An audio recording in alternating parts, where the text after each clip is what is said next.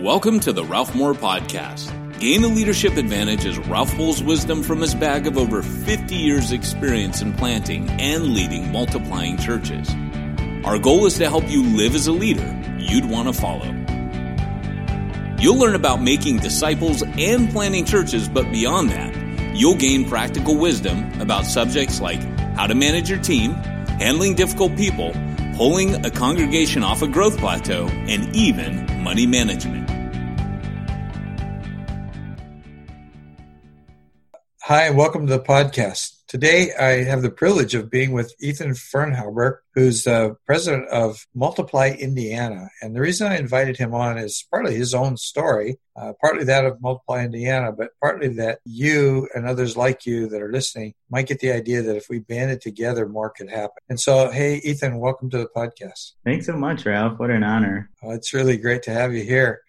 I, would like you to start out just briefly tell your own story, you know, how you kind of got into pastoral ministry and, and how you got to where you are. Well, I like to say I was a late bloomer in Christ. I uh, have lived more of my life without Him than with Him on this earth. For those, um, I'm about 43 years old uh, right now, and I actually uh, met Christ as a 20 something, but then um, allowing Him to be Lord over my life was a entirely different decision. so I kind of grew up in a dysfunctional family in Milwaukee. I had abuse and addiction in my DNA. Praise God, I was introduced to a, a new spiritual family uh, when I met my wife, Stephanie. Um, she came from a a Christian family. I guess when I met her dad, he was in his late 50s. It was just mind boggling because, you know, he had ran this construction company and financially he wasn't well off at all. And he had this joy that was bubbling up within him and it totally baffled me. It's like, you're not rich, you're not drunk, why are you happy? Like, it didn't make sense I, with my experience, right? And I'm thankful for the prayers of him and his parents and my mother or my wife's mother's parents, um, because I believe that it was their prayers that eventually sent the hounds of heaven after me. You know, me and my wife got engaged. Uh, we started living together immediately, which is, you know, not the sequencing that I would want for my three daughters, but that's what reality was. We were eventually introduced to a Presbyterian church. Uh, they were short on volunteers, so they said, "Well, why don't you and your wife volunteer to help out the kids?" And so I was just learning right along with those kids as I was teaching them as a 20 something to a 14 year old. I was uh, learning all the stories with them. So eventually we were married, and I started believing, like, okay, Jesus is real, and I'll do my whole earthly thing and now my eternity is secure. And then, man, it was probably five or six years later, uh, it was after starting the business that I operate now. I really came to the end of myself. And maybe even during this time, a lot of the people that are going to hear this pro- podcast will come to the end of themselves because the financial it was 2000 i think 2008 2009 and i remember one quarter we had lost six figures of money and i was just uh, I gave up, right? So I kneeled down at a Catalyst conference and I uh, said, Lord, I can't do this on my own. I'm giving you everything from this point forward. And then I allowed Him to be Lord of my life. And it was like everything changed, you know, just everything changed. It was like I got a car wash on the inside, a whole new trajectory in life. And I went back to the local church of which I was a member. And I was like, man, if all you guys have what I have, then what is everybody sitting around for? you know, like, oh my gosh, we just got the, you know, the greatest thing in the entire world. Our eternities are secure. We have a whole new outlook on life. And, you know, and but yet we're just going to the show every single weekend. So I was absolutely frustrated with the local church. And hey, hey let me interrupt you though yeah. a little bit about this because I I feel a lot like you do about the way a lot of local churches operate. But those of us that run in church multiplication circles, uh, we you know we talk about mobilizing every member for ministry, and we we almost look at the the volunteer tra- trajectory as if all it does is is serve the organization. And it certainly is there to serve the organization. Sometimes it's abusive even. But here you're telling me, and, and really I'm kind of getting down to church polity or ecclesial minimums here. Uh, you're living with your girlfriend. You know very little about Jesus. And, yeah. and, yet that volunteer system brought you into a situation where you had to have grown at least in your knowledge of the lord which laid a foundation for things to happen otherwise. And and so I just, I kind of want to countermand some of the things that I say that maybe make it look like, well, those churches are dead and, and they don't really count for much and whatever, because this was the vehicle that Jesus used to bring you to salvation. And yet, and there was in what you just described, that element of we just go through the motions, we go through the routine. But I, I think there still is some value in that routine, and we don't want to throw out the baby with the bathwater. But go ahead and tell your story, and this no. is good. That's good wisdom, Ralph. Uh, thank you for pointing that out. Actually, that pastor who married us is still a spiritual mentor to my wife to this day and formed a great relationship. And I remember, you know, like we didn't have money for a limousine, but, you know, her husband who had a Lexus at the time, they're like the only people we knew who had a Lexus drove us from the church to the recital. So it was, you know, the old uh, Presbyterian church that really uh, provided that spiritual foundation. And even the the churches of you know her my wife's parents and then her grandparents would be described as more the traditional church. But anyhow, that's, you know, um, God has created me as an apostle and as a pastor. So I wanted to create something new. I wanted to use my energies for kingdom expansion. I think I was lit on fire and I wanted to be with those other people with a statewide vision uh, uh for reaching people for the gospel. Yeah, before we get into that, I want to point something out as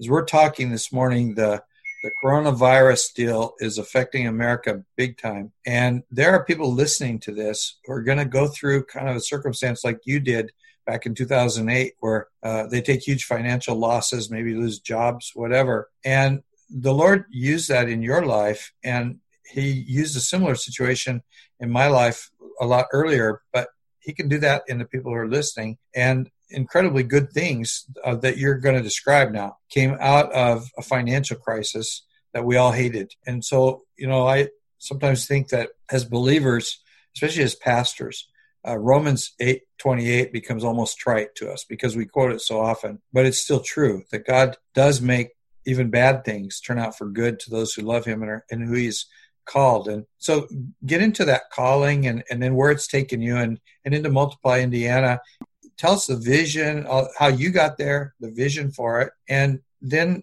kind of look at people who might be listening and give us some how to's, how just how to organize something, put it together, and and then the effectiveness because you guys are terribly effective. Well, thanks for saying that. I guess um, started. Uh, we've lived in probably six or seven houses over the last 10 years. My wife has her PhD in entrepreneurship. She started at Iowa State. We lived there for a year. We tried to move back to Wisconsin. That didn't work out. Then we moved back to a small community in Indiana. That's where I met Christ. And then eventually we moved mo- north to Indianapolis. I had seen the darkness all over the state and I had seen that there are no relevant there were no relevant, attractional, and excellent service churches in a lot of the areas of our state. And I eventually got hooked up with Josh Husmann, who led a church plant on the north side of, uh, oh, well, north side of Indy, south side of Carmel. Being involved in that church plant was a complete game changer for me. It allowed me to exercise all of my gifts for the kingdom of God. I'm skilled in building renovation. I'm skilled in finances and, you know, capital accumulation. So of being involved at the church plant was like a game changer for me. It was like, okay, everything that God has gifted you with can be used for kingdom expansion. It's not just helping out in the kids area or passing out brochures, but we can be part of something bigger. So I, Josh had a vision for reaching the entire state, and I'm like, yes, that's it. You know, like I've been to the entire state, I've seen the darkness, and this is worth sacrificing for. So it got me super excited. And I guess after um, about a year, year and a half with Josh Husmann. It was uh, me and him, and then Justin Davis with Hope City Church, who formed Multiply Indiana. We didn't even know what we were doing, you know, but we knew we wanted to plant churches because church planting was good, and we need more of it. Quickest way to to reach people for Christ, and it's all about identity transformation, right? The beautiful thing with the church plant is, you know, like it needs you, and it won't exist if the people don't participate, you know. So I think uh, we were really at a crossroads. It was either Mercy Road, the church plant, or a pretty established mega church. And, you know, I always say, like, I would be a church potato if I went with the megachurch model because I would just sit there and consume, and all of my gifts would be used in the business sector instead of sharing it with the the church sector. So, so anyhow, so we formed Multiply Indiana. Uh, we did some fundraising for it. So far, we've planted like 16 uh, churches through Multiply Indiana. So we received a, a, vision for planting 100 churches by the year 2030, and we're, you know, we're begging God to allow us to be a part of that. Each church that comes into Multiply Indiana gets a $50,000 donation. Seeing that uh, sharing relationships and then connecting people who are doing the same work has been a beautiful thing. You know, we've seen relationships form. Man, just allowing uh, the pastors to co-labor together and depend on each other. There's so many synergies of sharing of resources and of contacts and of best practices. So hopefully this year uh, we were going to do it on May 1st, but that's been changed now. Uh, we're going to get hopefully a, a thousand people together to kick off this decade and then in the year 2030, we'll have a 100 churches planted and we'll gather 30,000 people together at Lucas Oil Stadium to worship together. You know what I mean? In our various congregations all across the state. And I really,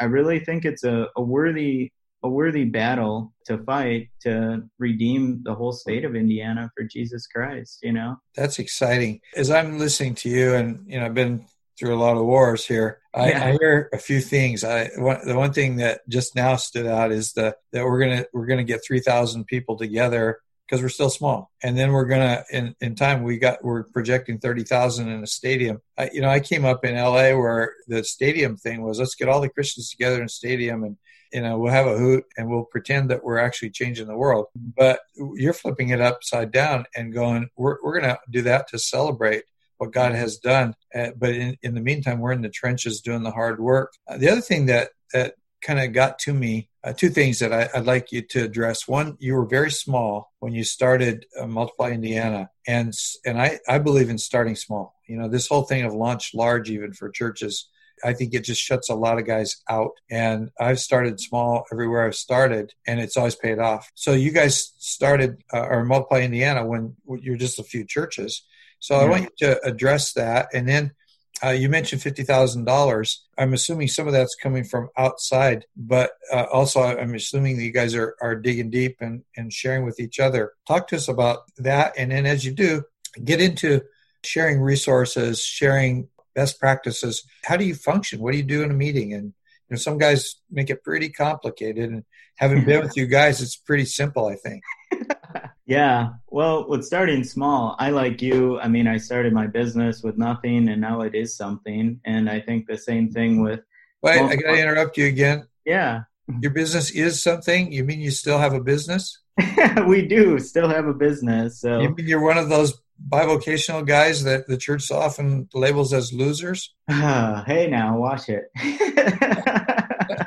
I am celebrated in my church for being bivocational, and I really think it's a completely different ministry field that, and I've really offered that up to God. Like, do you want me to go full time? I've had job offers in the ministry, and his answer is no, absolutely not. Ethan, I've got you just exactly where I want you. So we acquire, renovate, and operate multifamily communities all across the state of Indiana. Uh, currently, we have 16 communities. We'll grow it to 40 uh, by the year 2030, and then our goal is to transfer some of our ownership to a nonprofit uh, to, that would exist in perpetuity. So, well, right now we have the community care network operating in these apartment communities, and I believe that the community care network will birth church planters out of the apartment communities to go into these dark areas of our state. You know, I think that part of Multiply Indiana is we want to vertically integrate and we want to catch people before the world catches them.